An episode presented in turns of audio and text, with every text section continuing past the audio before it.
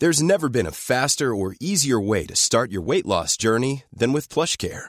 PlushCare accepts most insurance plans and gives you online access to board-certified physicians who can prescribe FDA-approved weight loss medications like Wigovi and Zepbound for those who qualify. Take charge of your health and speak with a board-certified physician about a weight loss plan that's right for you.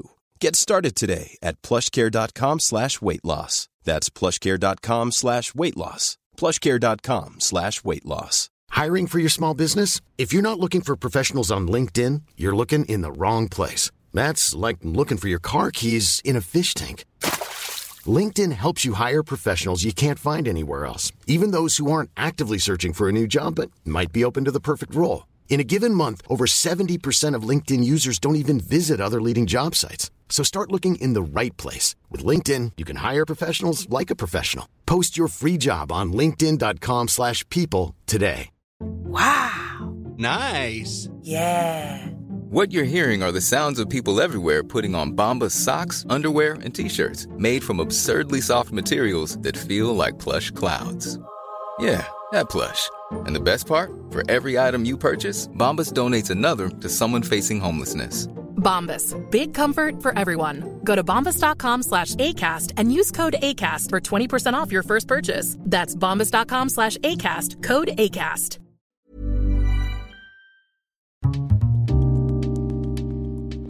Det här programmet handlar om en noga utvald bok och ett samtal med dess författare. Välkommen till Lära från lärda. Fredrik Hilleborg vid micken och den här veckan har jag en bok som jag sitter med i min hand och den heter Man går sin egen väg. Riktningar i sexlöshetens dimma. Mitt emot mig, jag säger välkommen till författaren Peter Ueda. Tack. Jag brukar alltid börja med att gästen får presentera sig, så jag tänker att vi börjar där. Ja, jag heter Peter Ueda, jag är läkare och eh, forskare på Karolinska Institutet. Om du skulle ge en hisspitch av boken, vad, vad säger du att den handlar om? Ja, jag, jag tror många har hört talas om fenomen som eh, pick-up artists, alltså manliga raggningscoacher, incels, eh, bittra män som eh, lever i ofrivilligt celibat, eh, Jordan Peterson, den eh, kanadensiska manliga självhjälpsgurun eller nofap, eh, manliga antiporraktivister. Men jag tror det är få som känner till hur de här olika fenomenen hänger ihop med varandra. För de har en gemensam energikälla, nämligen den manliga sexualiteten, eh, framförallt manlig sexlöshet. Och, jag vet genom mitt eh, arbete som forskare och eh, genom samtal med män att det är många män som lider av sin intimitetstörst och vill prata mer om och lära sig mer om sin sexualitet för att lära sig hantera den bättre. Det är trots allt därför det, det finns en efterfrågan för de här subkulturerna. Mm. Eh, och, och det var därför jag skrev den här boken. Det, det är ett stycke nischad nutidshistoria. Alltså, den beskriver ju de senaste 20 årens utveckling inom den manliga självhjälpen och de manliga sexlöshetssubkulturerna. Eh, den beskriver också forskningen som är gjord på ämnet och eh, jag går ju till botten med teorier och påståenden om manlig sexlöshet som ofta flyger runt i media och på sociala medier. Och den har väldigt många intressanta poänger. Jag tänker att vi ska återkomma till det. Men kan inte du berätta lite bara om, du, du nämnde din forskning, för jag tänker att det också har att göra med hur boken har växt fram, Absolut. eller hur? Ja, eh, ett stort forskningsfokus som jag har haft under de senaste åren har ju varit eh, sexuell inaktivitet. Alltså olika sätt att inte ha sex på. Eh, Jag undersöker hur vanligt det är, vad orsakerna till sexuell inaktivitet kan vara och hur det upplevs av sexlösa individerna själva. Och du sa olika sätt att inte ha sex på. Finns det olika sätt att inte ha sex? Absolut, det, och det är lite det som den här boken handlar om då. Man kan vara i en, ja, vara sexuellt inaktiv av olika anledningar och hantera det på olika sätt. Mm. Eh, och- Och i den här boken har jag då fokuserat på män som Mm. uttrycker, eller där, där den manliga sexlösheten uttrycks på olika sätt. Och, och i boken så är det ju olika berättelser man får följa som tar upp olika teman. Du är i, i Japan och där du eh, följer en person som eh, lever under sexlöshet på sitt sätt. Mm. Och sen är det, det handlar om den här författaren till The Game. Heter Ja. det The Game? The Game, Den ja. här klassiska raggningsboken. Eh, Neil Strauss. Ja, precis. Och, och sen är det flera andra berättelser. Men jag tänkte, ska vi börja lite i Japan? Där börjar ju boken, där tänker jag också komma in lite på, för där, där, det börjar med att du forskade där. Ja, jag har ju en, eh, även en affiliering till eh, universitetet i Tokyo. Och, och jag är ju, min mamma är från Japan så jag har gått på dagis där och gymnasiet och, och pratar japanska och, och är där i Tokyo mycket. Och 2019 så gjorde jag en, tillsammans med min forskargrupp en studie på andelen eh, japaner i olika åldersgrupper som uppgav att de aldrig hade haft eh, heterosex. Eh, det fanns ingen fråga i den här undersökningen om, om andra typer av sex då, men Och den studien gjorde vi för att det fanns så många extrema siffror som flög runt i media, särskilt i västerländsk media då, som påstod att hälften av alla millennial-japaner kroniska, eller är oskulder. Så vi gjorde en ordentlig studie på det. Ja, då, då visade vi ju att det var inte så vanligt som västerländsk media hade påstått tidigare, men det var fortfarande de högsta nivåerna av då livslång sexlöshet eh, som man sett i något land där det finns data. Och det här blev ju, ja, kanske inte helt oväntat en stor internationell nyhet för västerländsk media. De, de hade ju glömt att de för några år sedan hade rapporterat felaktiga siffror, utan de gjorde en ny, nya sensationsrubriker av att eh, japanerna är så fantastiskt sexlösa. Och det blev också en stor nationell nyhet i Japan. Då, eh, för det vi kom fram till då, det mest spektakulära fyndet var då att, kanske, att ungefär en av tio 30-åringar i Japan uppgav att de aldrig hade haft heterosex. Och även om man då skulle generöst anta att alla icke-heteromänniskor har då haft icke-heterosex så skulle det fortfarande vara med råge de högsta nivåerna som man sett eh, i, en, i en nationell undersökning. Och då kom det en, då var jag med i olika japanska mediasammanhang eh, och en online-tv-kanal kom då och intervjuade mig på mitt kontor i eh, Tokyo. Då berättade jag om studien, sen gick de ut på stan för att leta efter någon som kunde ge ett ansikte åt de här siffrorna. Och eh, ja, det är en annan kulturell eh, omgivning i Japan. Jag, jag tror inte man hade kunnat göra det då, alltså i Sverige kanske, att först göra en, ett inslag om det här och sen gå ut på stan och fråga folk som man då tycker ser ut som 30-åriga oskulder om de vill ställa upp på en intervju. Nej. Eh, Det kanske inte hade varit. När var det här? Det här var 2019. Mm, mm. Eh, och, och då gick de ut på stan och de hittade en kille som var på väg hem från jobbet. Och, och intervjuade honom och det var lite oklart vad intervjun handlade om. Eh, och han var lite sådär, ja, förvirrad. Men han var distinkt rolig på den här intervjun. Han, han hade så fantastiskt ordval när han beskrev sin sexlöshet. För han sa då att han var en eh, 29-årig oskuld då, som han var då. Eh, och sen lades ju, kom ju det här klippet ut. Eh, det blev delen där han intervjuas blir superviral. Han blir liksom rikskänd över, ja, inom några dagar. Han blir en egen GIF som folk skickar runt på eh, meddelandeappar. Och det- det här klippet finns fortfarande att hitta. Ja, det finns, det finns. Ja. Vad söker man på då? Ja, det här är på japanska så jag vet faktiskt inte. Du får skicka länk sen. Jag skickar länk så kan du länka.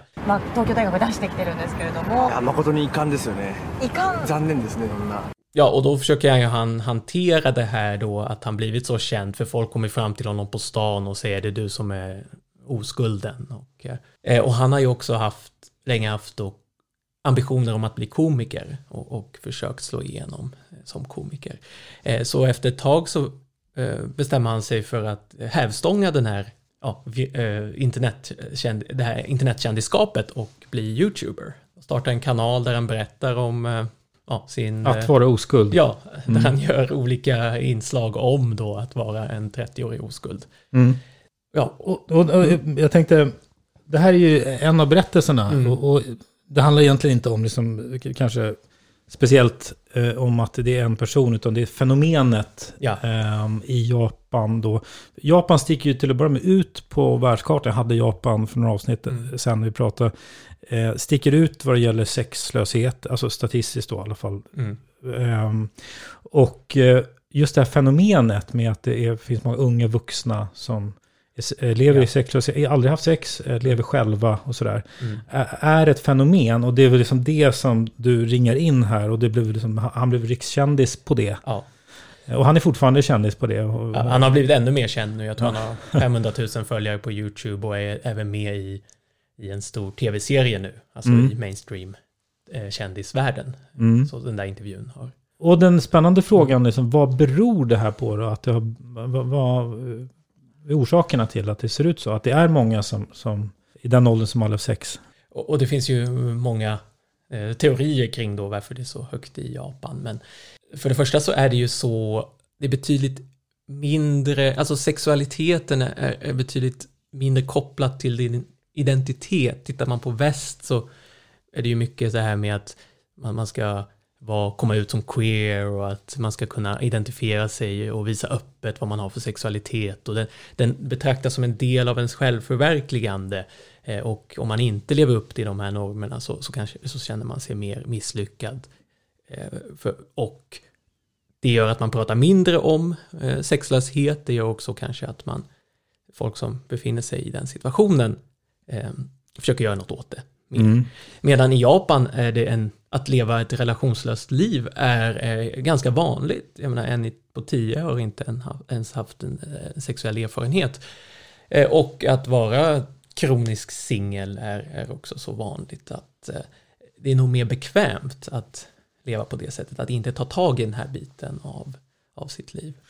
Men, eh, för den här boken handlar inte heller bara om Japan, det är, det är flera länder. Eh, Finns det liknande tendenser i andra länder eller mönster eh, som pekar åt den här riktningen?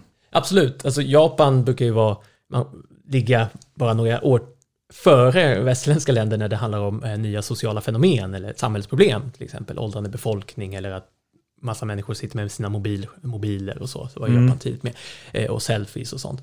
Så- och nu börjar det väl hända saker även i väst då, att man ser att eh, nivåerna av sexlöshet, eller de som uppger att de inte haft eh, en sexuell partner under det senaste året, eh, börjar öka när man tittar på undersökningarna. Mm, precis, ja, för det var det jag tyckte var intressant. Så man, man tänker, annars kanske man tänker, "Jaha, var, varför ska jag läsa en bok om Japan? Men där handlar det om fenomenet snarare mer, tyckte jag i alla fall när jag läste det. Ja, absolut. Det här är ju inte, den här Ja- Japan är ju, det finns några extrema former av samma tendenser som, håller, som man även kan se i västvärlden. Mm.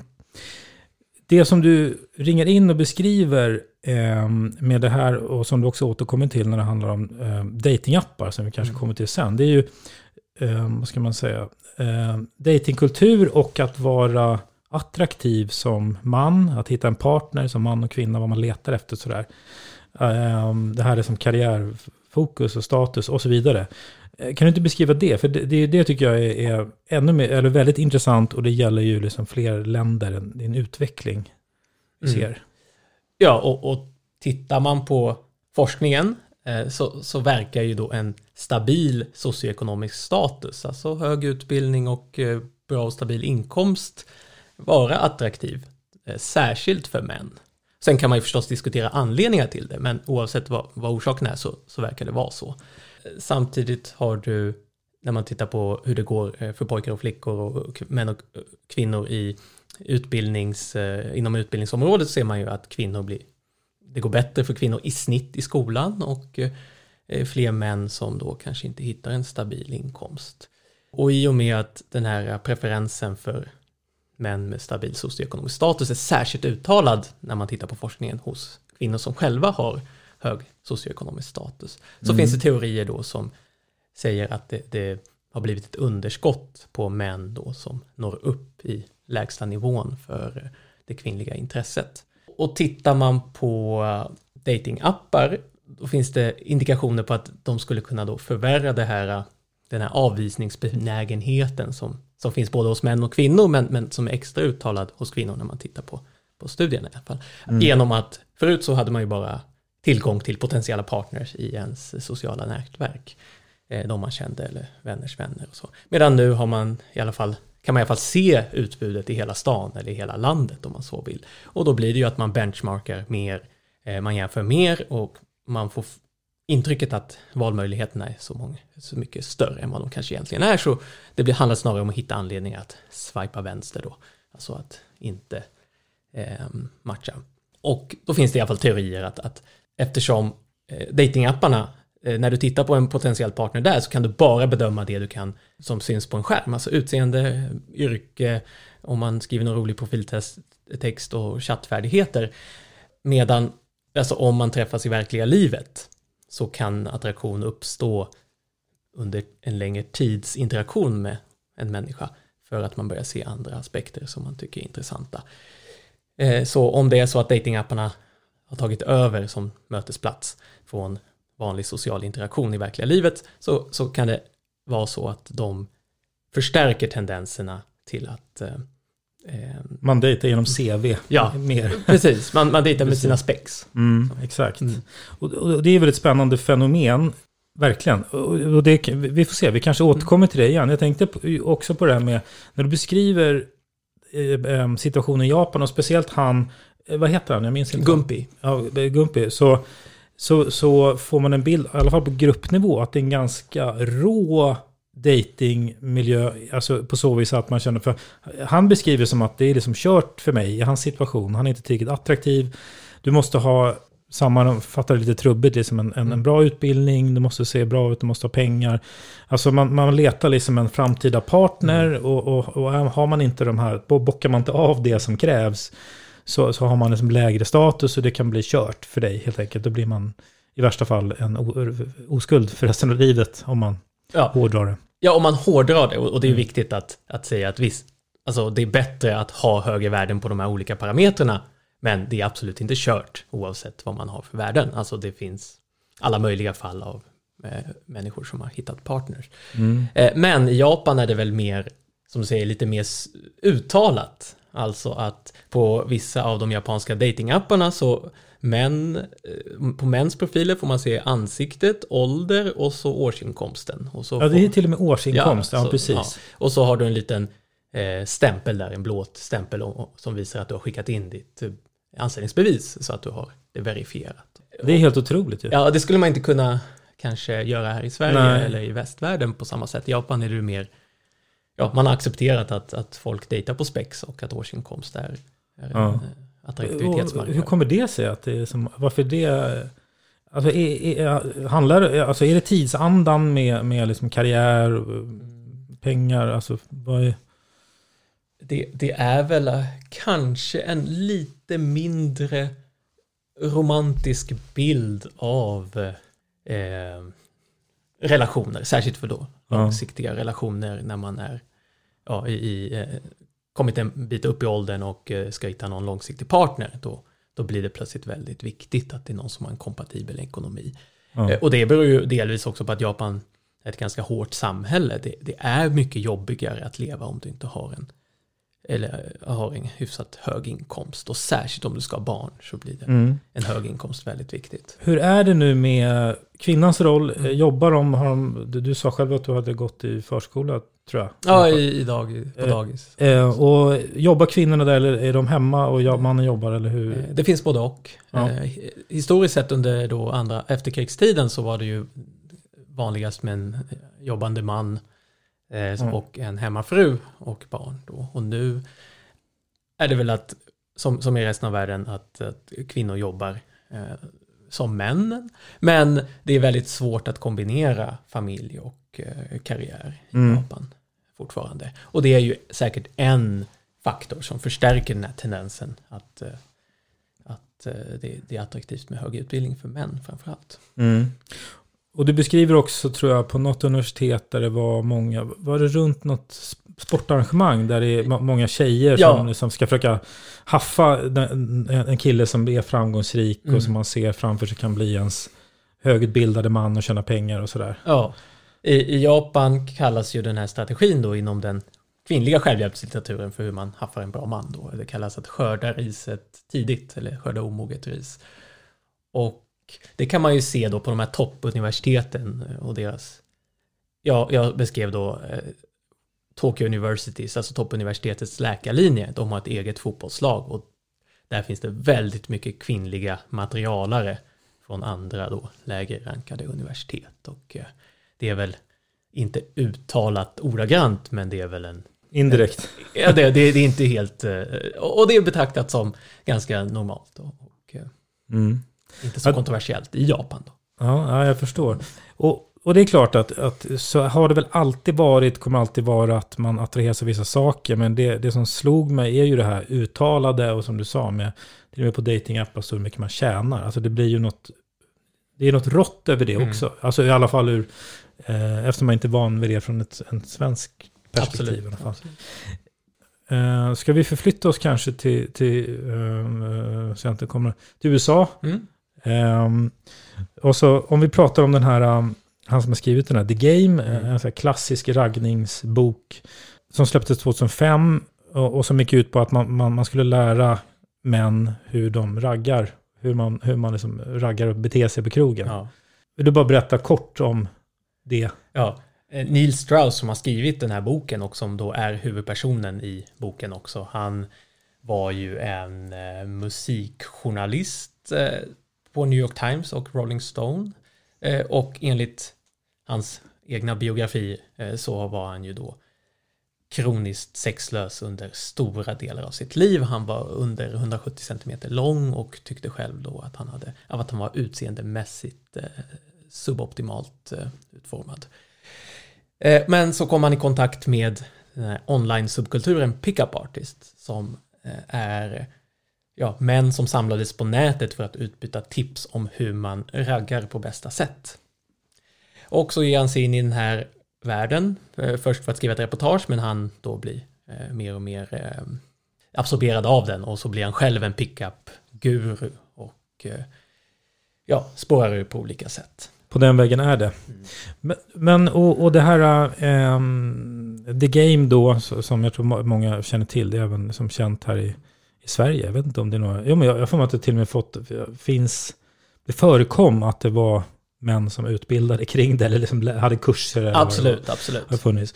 Eh, alltså utifrån det, kan man se något mönster i att det är liksom vissa typer av män som lockas av det? Eller vad skulle du säga är liksom, fångar du var det här med sexlöshet. För de, ja. så, de hade väl ändå så mycket sex i alla fall, de som höll på med det. Ja, men de kom alla från, eller många kom då från en bakgrund där de hade haft ett stort lidande för sin intimitetsbrist. Mm. Och, och, då Neil Strauss är väl då typ exemplet på det.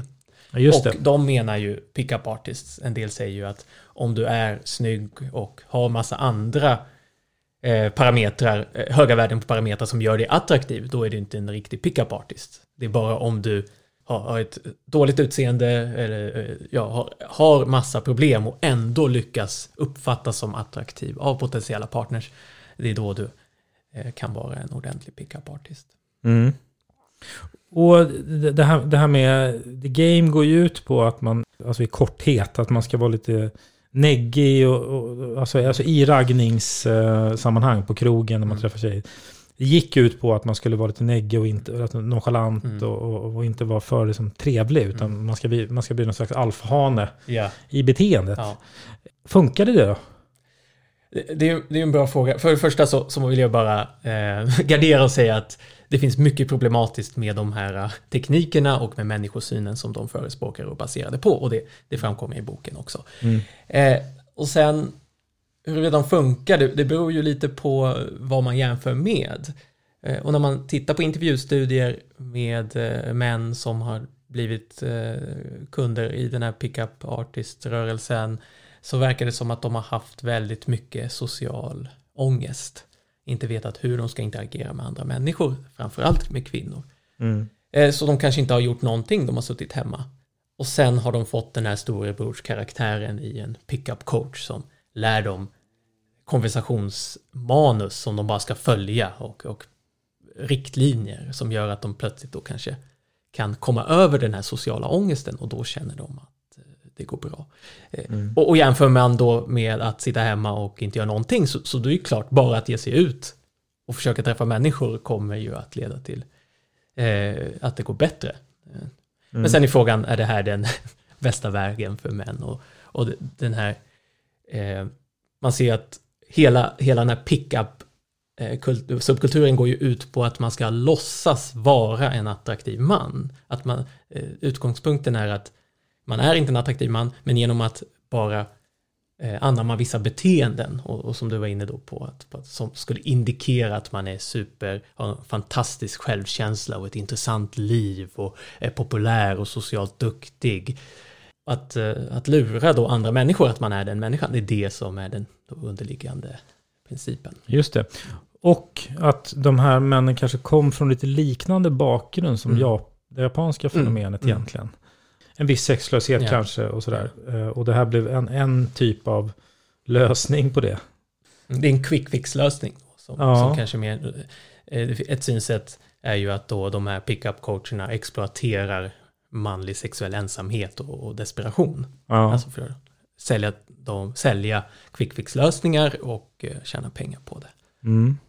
För det är ju ändå en utgångspunkt i det här hela tiden blir ju det här med attraktion. Att kvinnor attraheras av en sak som skiljer sig lite grann från vad män anger. Alltså vad, vad man attraheras av eller vad man söker efter i en partner. Du, du, skriver ju lite om det, att det ändå skiljer sig lite grann vad män letar efter och kvinnor letar efter. Ja, i snitt. I snitt, ja, och det precis, finns absolut. jättestora individuella skillnader ja. och, och så vidare. Men det finns väl viss, ja, och, och, det finns vissa mönster som då återkommer i, i, olika studier på ämnet, men det beror förstås på vad det är för kultur och vad det är för omgivande värderingar.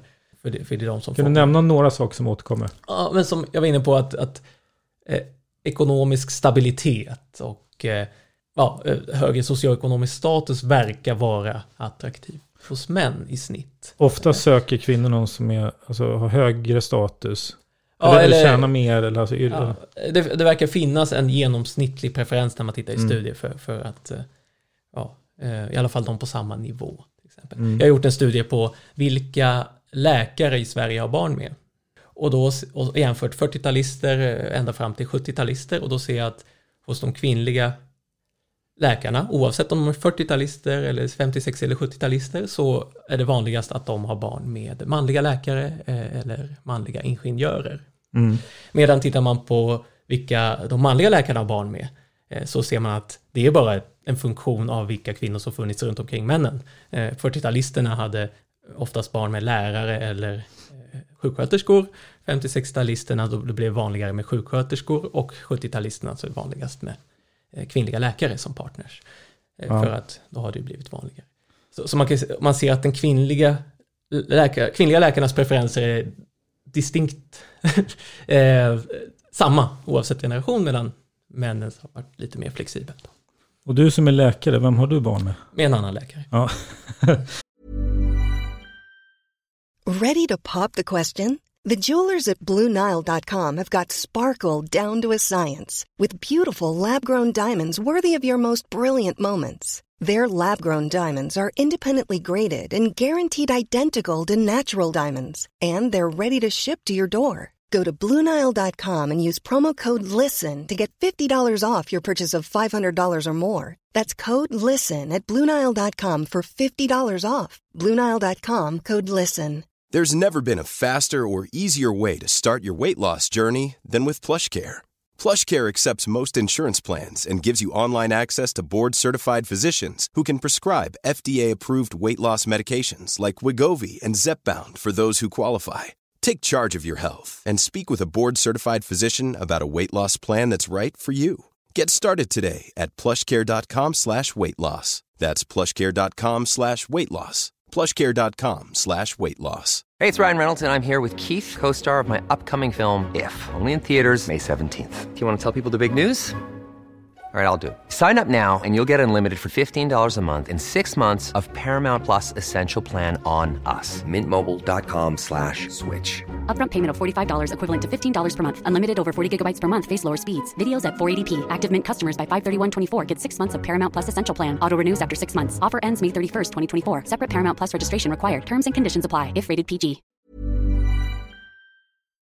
Um, Jo, men eh, och, och, om man tänker då de här, det finns liksom ändå på gruppnivå mönster mm. så att säga, när man, när man gör eh, mätningar. Men den här boken handlar ju om alltså, främst män i mm. sexlöshet.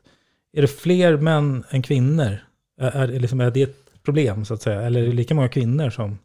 Ja, och det här är ju en av de eh, stora kontroversiella teorierna som, som mycket av de här manliga subkulturerna bygger på. Nämligen att kvinnor skulle vara mer selektiva när de väljer partner och därför fokusera sin uppmärksamhet på de mest attraktiva männen. Och det här gör att de attraktiva männen monopoliserar på en stor del av eh, efterfrågan, eh, eller fyller upp en stor del av efterfrågan, eh, vilket leder till att de mindre då lyckligt lottade männen trängs ut från partnermarknaden. Och därför så pickup-människorna menar att du ska låtsas vara den här attraktiva mannen för Mm. att då dra till dig intresse. Eh, och så finns det ju de andra subkulturerna jag pratar om. Incels menar att det är kört om du är längre ner i, i pyramiden. Eh, andra menar att man ska förbättra sig själv så man verkligen blir attraktiv. Och, och, och enligt den teorin så skulle det ju i så fall vara större andel eh, sexlösa män än kvinnor eftersom då de här populära männen, ja de här attraktiva männen då pushar ut eh, de mindre attraktiva männen på marknaden. Ja. Menar, när man tittar på eh, stora studier så, så i många fall så är det inte så stora könsskillnader mellan kvinnor och män eh, när man frågar stor, när man tittar på hur stor andel som säger att de inte haft sex under minst ett år, alltså det man i folkmun kallar guldmunk. Det finns lite sådana tecken att, det finns större, alltså en större andel unga män jämfört med unga kvinnor som är sexlösa. Men när man går upp i åldrarna över 25 mot 30 då, då brukar det vara ganska stabilt eh, samma för både män och kvinnor. Mm. Eh, så, så att det, det, ja, jag skulle inte säga att det finns jättestora könsskillnader. Eh, Det här med att sexlösa män, varför har det egentligen då blivit mer uppmärksammat? Mm. För det har det ju blivit, eller det pratas mer om det, incels och det, alltså som ett Mm. större samhällsbekymmer. Absolut, och det är en jättebra fråga. Jag har ju valt att fokusera på sexlösa män i den här boken. Ja, ja, och, med det, och det betyder inte att jag anser att sexlösa kvinnor inte lider eller att det inte är ett problem för dem. Det blir nästa bok. Ja. Men eh, det finns även eh, forskning som indikerar att eh, manlig sexlöshet upplevs som ett större problem hos, alltså att sexlöshet upplevs som ett större problem för männen än vad motsvarande situation görs för kvinnor. Och det kan bero på både biologiska och kulturella anledningar. Biologiska då att, ja, att, att den manliga sexualiteten upplevs som en mer fysisk, en mer desperat känsla.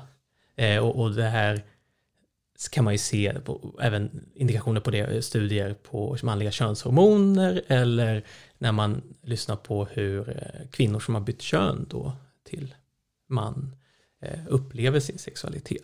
Mm. Så det finns ju en, kanske en, en biologisk bakgrund till det, att männen upplever den som mer intensiv. Och även kulturellt, så i och med att eh, sexuell skam hos män finns kanske mer hos de som är sexuellt inaktiva för att det finns en förväntan på dig som man att leva upp till de ideal som, som då krävs för att bli, hitta en partner eller betraktas som tillräckligt eh, eh, lyckad som man. Att det är en del, viktig del av ditt självförverkligande. Eh, medan för kvinnor har det ju snarare varit tvärtom, att, att den kulturella skammen har placerats på de som haft många partners. Eh, och, och där ser man ju att kvinnor med många partners, eller de som tycker att det är självklart att det ska vara okej att ha många partners, Mm. de mo- mobiliserar ju till någon sorts aktivism då, att man ska försöka avskaffa slutshaming och Mm. att det ska vara okej att leva ut sin sexualitet. Eh, medan männen då kanske mer upplever sig utpekade av samhället när de är sexuellt inaktiva och därför är det där som deras subkulturer eller olika former av då uttryck för, eh, uttryck för frustration eh, förekommer mest. Några saker jag kom på eh, från boken, det är ju som du skriver om också, det är det här med att eh, kopplat till det här då, det är i i flera länder som där det är eh, antalet, andelen män ökar. Det, det, det Mm. föds fler, det, det finns fler pojkar, eh, fler män än kvinnor. Mm. Vilket kanske också lyfter det här som ett problem. För att eh, eh, får vi samhällen med många fler män än kvinnor Mm. så, så är det ju större risk då att det kanske blir att, att det är fler män som inte hittar en partner. Absolut, och för att redan vid födseln så är det 105 pojkar som föds per 100 eh, flickor. Överallt. Ja, generellt i snitt. Eh, och sen är det väl fler män än kvinnor som identifierar sig som eh, homosexuella, men, men det väger inte upp för det här överskottet av män då helt. Men män slår ihjäl varandra oftare, så det Ja. kanske liksom jämnar ut sig då. Absolut. Ja. Eh, så eftersom dödligheten hos män är ju högre eh, så blir könsbalansen mer balanserad ju äldre folk blir och ja, på, på äldreboendena så är det ju mer kvinnor än män eftersom kvinnor Mm. lever längre. Har det alltid varit så? 105 på 5? Ja, Alltså det- ja, ja. ungefär. Och så, sen finns det teorier och att det finns olika situationer när den här sexration Ja. ändras, men, men generellt. Och, och, det förresten, nu, nu när jag nämnde det, det här med, med våld. Mm. Eh, det är också väldigt intressant som du nämner i boken, det här med att sexlöshet kan leda till mer aggression. Mm. Eh, hur, hur och var har man sett det? Vad, Ja. vad är det som pekar på det? Ja. Eh, och, och, och den här oron då, den har ju funnits länge och eh, om, om vi fortsätter på föregående resonemang då att det finns vissa samhällen där det är ett stort överskott på män, särskilt då Indien och Kina där man har gjort selektiva abor eh, aborter på kvinnliga foster. Eh, för, för att det funnits en kulturell preferens för manliga eh, för, för, för eh, att ha söner då. Och, och även i, i Sverige så har vi ju ett, ett ganska stort mansöverskott i, i, bland unga vuxna. Eh, för att vi haft en väldigt eh, mansdominerad immigration. Mm. Och det finns ju då en del forskning som visar att män som är relationslösa eh, är mer benägna att ägna sig åt destruktiva saker som kriminalitet och missbruk jämfört med män, eller samma män till och med, när de är i en relation och särskilt när de, när de har en familj eller så. Mm. Och, eh, när, när det, och då finns det eh, tendenser då, eller teorier som gör gällande att eh, männen som är sexlösa eller relationslösa är benägna att ta större risker för att ta sig uppåt i, i statuspyramiden för att då kanske få bättre möjligheter på partnermarknaden. Men om, om sexlöshet leder till då kriminalitet och våld, det beror ju väldigt mycket på vilken miljö det här händer i. Mansöverskottet eller Mm. eh, en, en, ett stort antal relationslösa män. Är det en miljö där eh, ja, du kan klättra i statuspyramiden genom att ägna dig åt något samhällsförbättrande eller att jobba med ja, olika saker som är konstruktiva, då kan ju sexlöshet bli en, en bra motivationskälla för konstruktiva saker. Mm. Eh, medan är det en miljö där eh, konstruktiva vägar framåt eller uppåt för män inte finns så, så kan man ju tänka sig att det eh, och, där det snarare är värderingar där, där man kan klättra uppåt i statuspyramiden genom att ägna sig åt våld och kriminalitet, då är det väl en stor, eh, kan man ju tänka sig att fler män sugs in i det där. Mm. Så, så det beror ju på. Eh, Mansöverskottet kan säkert leda till kriminalitet, men, men det beror också på miljön och vad för andra möjligheter det finns. Men det är ändå spännande. Ja, ja. Och, och, och en sak till då, apropå det här med kanske varför att det uppmärksammas lite mer medialt. Mm. Det är också som du nämner i boken, det finns ju exempel på män som kanske kommer lite ur den här incels-gruppen, som är en ganska splittrad grupp. Det finns Mm. egentligen ingen enad, alla subkulturer och sådär. Men som har tagit till vapen eh, och gjort så här, som det har förekommit någon, någon, några enstaka skjutningar. Det är väl i och för sig en galning då i grunden, men ändå. Mm. Eh, som, som springer lite ur det. Så det kanske också gjort Mm. att det uppmärksammas. Absolut. Eh, och, och när vi pratar om incels, alltså då pratar vi om den här subkulturen, alltså män som ägnar sin fritid eh, till att eh, hänga på forum och klaga över hur otur de haft i det genetiska lotteriet och på kvinnliga preferenser. Och, eh, utan vi pratar, så vi pratar inte om alla ofrivilligt celibatmän. Nej. Det är viktigt att först understryka. Eh, och det kanske inte är så konstigt att de, de här äh, männen fått så mycket mediauppmärksamhet. Det, för det, man kan hitta helt eh, horribla saker som skrivs på de här forumen och i extremfall har det ju lett till terrorbrott också. Men det är ju de som då hänger på de här forumen, alltså de största incelforumen, vad har de 10, 15, 20 tusen aktiva användare?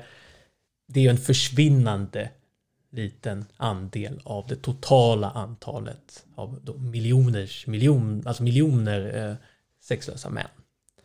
Eh, så jag, jag tror inte att det är särskilt konstruktivt att ägna så mycket energi och uppmärksamhet åt den här lilla minoriteten.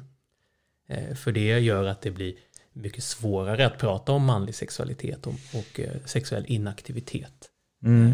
för, för den stora massan av sexlösa män. Men det kanske i alla fall är en förklaring till att det har fått mer uppmärksamhet. Eh, blivit, blivit lite associerat med det, även om det är väldigt, väldigt ovanligt såklart. Ja, ja, absolut, för det är ju spektakulära fall då som, som är förstås eh, horribla och ska fördömas. Men för, för det handlar om sexuell inaktivitet, manlig bitterhet och så någonting och, och en man som skadar andra. Så att det, det finns väldigt lite nyans i det, så det blir nog enkelt att, fördö alltså enkelt att fördöma och prata om. Mm. Jag tänkte vi ska prata lite om Jordan Peterson också, eh, som du skriver om, eh, som, ett, som ett fenomen eller som liksom står för någonting. Mm. För han, han, har, han har ju varit eh, populär till och från och kommit och gjort alla möjliga uttalanden. Hur kommer han in i bilden när det gäller just det här ämnet, sexlösa män? Mm. Ja, tittar man på Eh, utvecklingen av den manliga självhjälpen, om man börjar från pickup artist då, som, som kom på 00-talet främst, eh, så har det ju gått då från att där skulle man låtsas vara en attraktiv man eh, och anammade den attraktiva mannens beteenden och lura andra att man var den här personen. Men någonstans där på vägen så insåg de att ja, men om vi lägger all den här energin på att försöka lura andra människor, ska vi inte lägga någon energi på att kanske försöka bli attraktiva på riktigt? Alltså jobba på våra liv och att bli verkligen nöjda med, med den personen som vi är. Och, och så, så att man ser ju att eh, stora delar av den manliga självhjälpen har då gått över till något mer holistiskt. Alltså att hur kan du som man eh, skapa ett liv som du själv är nöjd med och som du och hur kan du jobba på din självkänsla och ja, hur kan du eh, bli socioekonomiskt stabil och, och utstråla den här glädjen med livet och verkligen bli den attraktiva mannen. Då har det handlat om. Och, är inte det bra då? Jo, jo generellt mm. är det mm. mycket mer konstruktivt mm. än, än ja, att hålla på med ytliga försäljningstekniker som sen i extrema fall leder till sexuella trakasserier och annat. Eh, och Jordan Peterson, han, han står väl för den, det synsättet på vad unga män ska göra. Ta dig i kragen, ja. liksom, ta ansvar. Precis, städa ditt rum, bädda din säng och leva ett ärofyllt liv. mm. han, han, använder ju ett väldigt högtravande språk. Eh, och men vad är det, vad är det problematiska med, med det? Med den, liksom, det han står för, så att säga? Om, han, om vi ser honom som en, en av frontfigurerna där. Ja, alltså vi ska komma ihåg att Jordan Peterson själv är ju en bomb av issues och motsägelser. Han imploderar ju med jämna mellanrum. Så det problematiska han håller på med det är väl när han är ute och svingar på Twitter och, och eh, säger massa konstiga saker. När man tittar på hans självhjälpsböcker så finns det ju inte alls eh, så mycket eh, kontroversiellt egentligen där. Han förmedlar ju det mest klassiska självhjälpsrådet av dem alla, nämligen det är inte ditt fel att du befinner dig i den situationen som du gör, men det är ditt ansvar att göra något åt det eller att göra det bästa du kan av din situation. Mm. Eh, och han packar då in det här budskapet med ja, referenser till Bibeln och till psykolog, psykologi och, och uh, myter och sådär. Mm. Så, så när han håller sig på det han är duktig på, alltså att försöka använda eh, de här gamla myterna och olika berättelser till att säga till folk att ta eget ansvar och sluta ja, göra sig bästa de kan av sin situation så, så ser jag inte att det skulle vara särskilt kontroversiellt. Eh, men han, han har ju själv då haft eh, läkemedelsmissbruk lagts in på klinik för avgiftning och eh, verkar ju vara väldigt instabil själv mm. mentalt. Och framförallt varit ute och svinga på, på Twitter mm. och blivit mer kontroversiell i vissa frågor. Ja, ja. Men, men, han kanske ändå har gjort som nytta kring, alltså om man tänker grunden kring hans böcker, om de har nått folk mm. som jag vet, jag ja. vet inte, kan man tänka sig också? Ja, det tycker jag. Och, och, när man har en sån här kontroversiell person som säger allt möjligt och är ganska oförutsägbar så, så gäller det ju att granska varje påstående separat. Bara för att det kommer från honom betyder det inte att det är eh, fel eller kontroversiellt. Eh, utan det finns vissa saker han säger i sina böcker som jag tror eh, hjälper unga män. Men sen mm. finns det andra saker han säger som där han är ute och svingar vilt. Och mm. är med. Ja. Um, och han kanske har attraherat också en viss publik, eller bland annat liksom, mm. sexlösa män och sådär också säkert ja, blandat. För han pratar ju mycket om, om att du som man måste ta dig i kragen, att du måste försöka bidra till samhället och bli en värdefull människa för din omgivning och då kommer du också att bli en attraktivare man. Mm. Och han kritiserar ju incels väldigt mycket och även pickup artists är han ju. vad är det han kritiserar incels då? Alltså. För han menar att de de, de gör det sämsta av sin situation. De låter föraktet ta över. Ja. Eh, och bara försöker dra med andra då ner i skiten och klaga på allt. Istället för att då, eh, som han menar, försöka göra det bästa de kan av sin situation. Mm. Så han har faktiskt skrivit ett helt kapitel i en av sina böcker då, eh, riktade mot eh, incels eller unga män som har blivit så förbittrade. Och, Mm. Jag skulle vilja återkomma lite till den där pyramiden med att, alltså då som du sa, teorin, eller vad sa, pyramiden kring att attraktiva män eh, tar för sig och skjuter ner, eller sa jag, skjuter bort de oattraktiva som inte får eh, ragg eller kvinnor. Sådär. Eh, vad som underbygger det lite grann är ju vad som, eh, de här um, datingapparna. Mm. Alltså hur det skiljer sig med, med vilka som får likes och vilka som får matchningar och sådär. Ja. Eh, för det är ju lite det mönstret eh, ändå. Att, att, att, att liksom hur man får... Eh, dels det, och sen tänkte jag att du också beskriver det här historiskt. Alltså då tittar man tillbaka i historien så var det också att eh, ja, men kungar, makthavare och sådär som hade många kvinnor, alltså de, de attraktiva högstatusmännen tog för sig så att säga, eh, historiskt. Eh, men, men eh, vet du vilka jag menar här med datingmönstret? Absolut. Kan du inte beskriva det? För jag tycker Ja. det är intressant. Det, det, det går ju liksom i linje med den här Ja. pyramiden. Man kan ju säga att på datingappar så finns det enorma ojämlikheter i hur mycket uppmärksamhet eller likes olika individer får. Att eh, ja, då toppprofilerna får liksom likes av alla medan de som på de nedre planen av då popularitetspyramiden får väldigt få likes. Det gäller män. Eh, och det här gäller faktiskt både män och kvinnor. Kanske inte helt oväntat. Men tittar man på data så, finns, så verkar det finnas en större ojämlikhet bland män. Och, Och, och, tittar man på hur selektiva män och kvinnor är när de swipar eh, så är ju män betydligt mindre selektiva än kvinnor. Och där Mm. ser man ju i alla möjliga länder. På gruppnivå, liksom Mm, generellt. på så. gruppnivå, precis. Eh, Så det, det är ett mönster som ändå går igen, som säger Ja. någonting eh, speciellt. Och, och ehm, som du så var inne på tidigare, det här med att också vad datingapparna gjort, det är att ja, om man tidigare då träffade folk i sin omgivning, Mm. eh, man ute på krogen möjligtvis, och nu har man tillgång, det har, det har nästan globaliserats, det har blivit liksom en, en marknad. Mm. Så att, så att man, man har tillgång till det. Och det blir nästan en, dragit ut det ännu mer, så att de som är Ja. populära eh, kan liksom... Ja. Och, och, så, och det är ju den teorin som bland annat eh, ger bränsle åt de här manliga subgrupp, eh, subkulturerna. Att nu är de sexuella ojämlikheterna större än någonsin. Men eh, till skillnad från globaliseringen där då, ja, säg vissa stora företag kan bygga ut sin kapacitet och producera mer och använda massa marknadsföringsbudget för att tränga ut mindre konkurrenskraftiga företag. Eh, Men som dejtar, de, de kan ju ha helt andra mål än att försöka ta över så stora marknadsandelar som möjligt. Eh, de vill väl säkert, ja många som vill hitta en, en långsiktig partner. Eh, och dessutom, även om de skulle ha sådana mål så är de ju begränsade i tid och eh, resurser. Så att det är osannolikt att den här eh, extrema ojämlikheten som man ser på datingappar skulle översättas till en lika extrem ojämlikhet i sexuell aktivitet i den verkliga världen. Mm. Och, och där har ju jag tittat på siffror som finns från stora nationella undersökningar och räknat lite på ojämlikheten. Eh, och visst, det är stor ojämlikhet även när man tittar på eh, fördelningen av sexuell aktivitet. Jag räknade väl på att de 20% mest sexuellt aktiva männen har väl ja, med drygt 60% av all sexuell aktivitet och av alla partners då. Mm. Eh, och, och det är ju en, en stor ojämlikhet. Alltså en minoritet av männen har en majoritet av all sexuell aktivitet. Mm. Men för att den här eh, teorin ska stämma då så ska du ju också se att, att det är betydligt mindre ojämlikhet hos kvinnorna.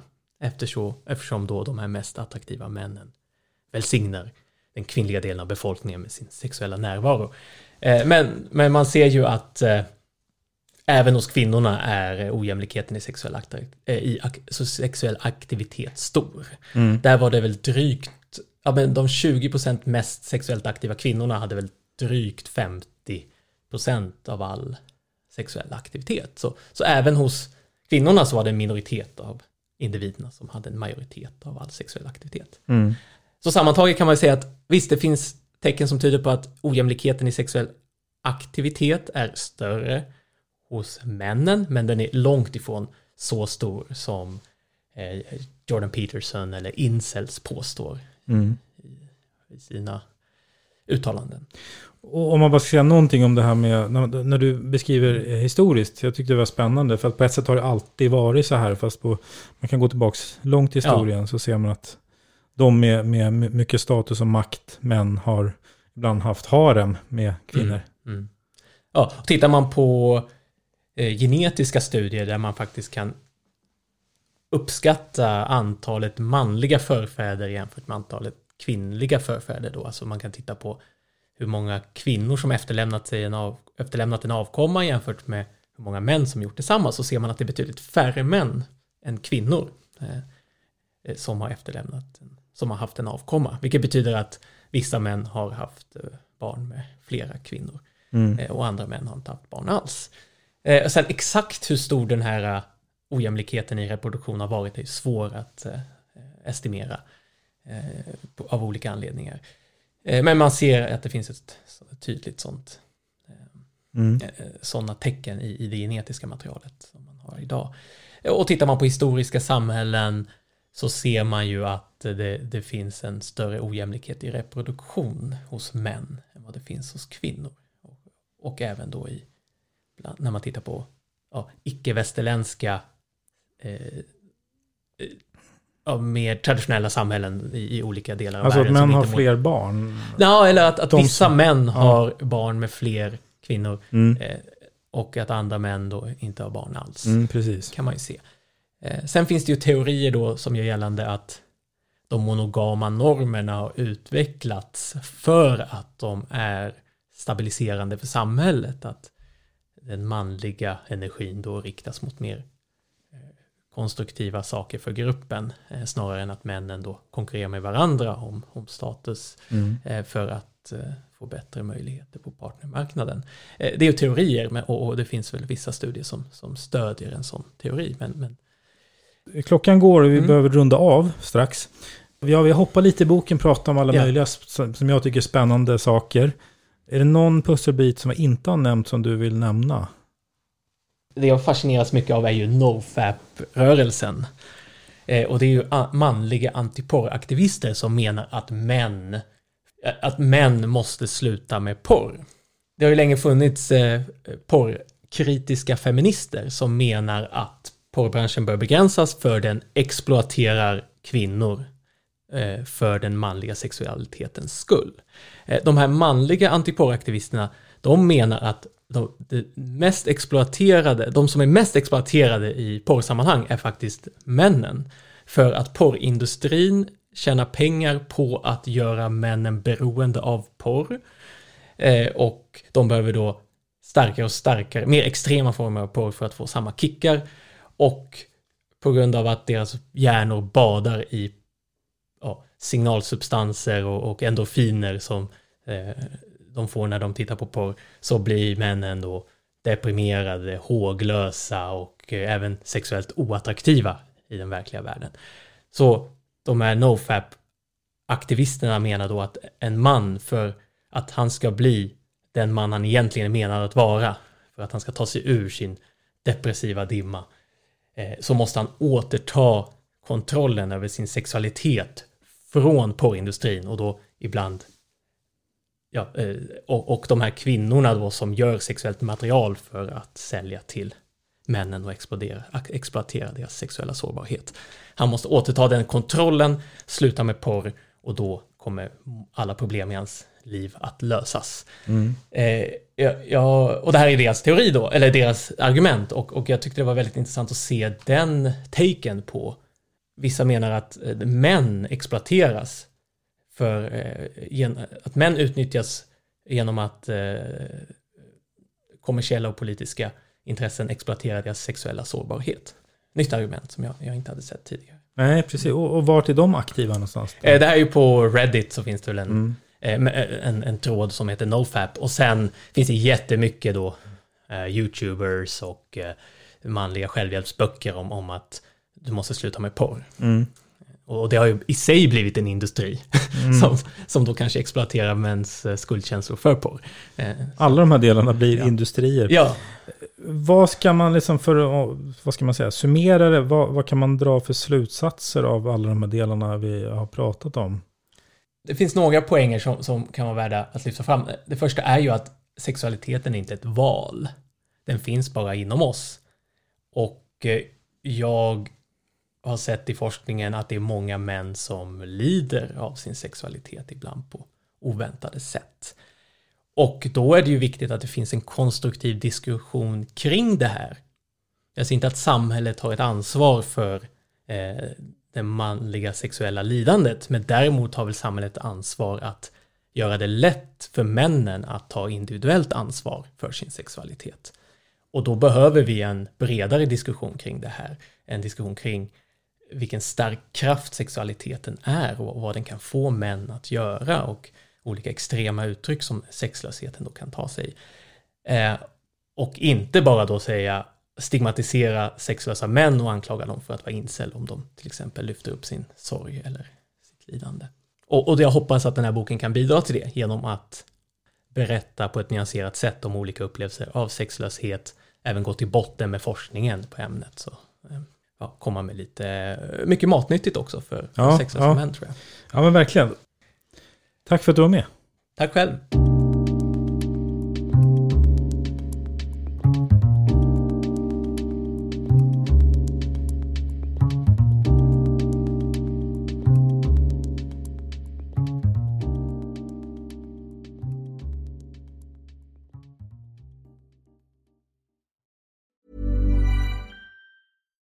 It's Paige DeSorbo from Giggly Squad. High quality fashion without the price tag. Say hello to Quince.